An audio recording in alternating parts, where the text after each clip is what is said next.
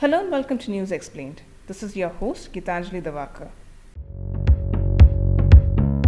The country's COVID 19 vaccination drive seems to be proceeding despite the debates. But the concerns related to the availability of the vaccines cease to end. In order to speed up the process, the central government had granted permission to the states to procure the vaccines directly from the vaccine makers. But now, pharmaceutical companies have said that they would only work with the union government and not with the individual states. This has put the vaccination process in jeopardy. Also, these producers have already committed to supplying vaccines to other countries. This has been rather stressful as fear about the infection continues to mount. But one state leader has suggested a few ways to resolve the problem.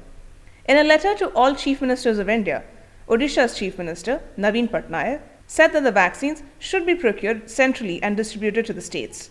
Here's a quick look at some of the highlights of his letter. Odisha's Chief Minister, Naveen Patnaik, said, The only way to protect our people from future waves and provide them with a hope of survival is vaccination. No state is safe unless all states adopt vaccination as a top priority and execute it on war footing. He also added that the COVID vaccines should be procured centrally and distributed to the states. Odisha Chief Minister Naveen Patnaik also added that the COVID vaccination program should be decentralized so that the states may decide upon a mechanism to vaccinate all those residing in the state. Now, like the USA, should India consider involving the defense forces for the transportation and distribution of the vaccines? After all, they are trained to handle large missions that require expertise in logistics management.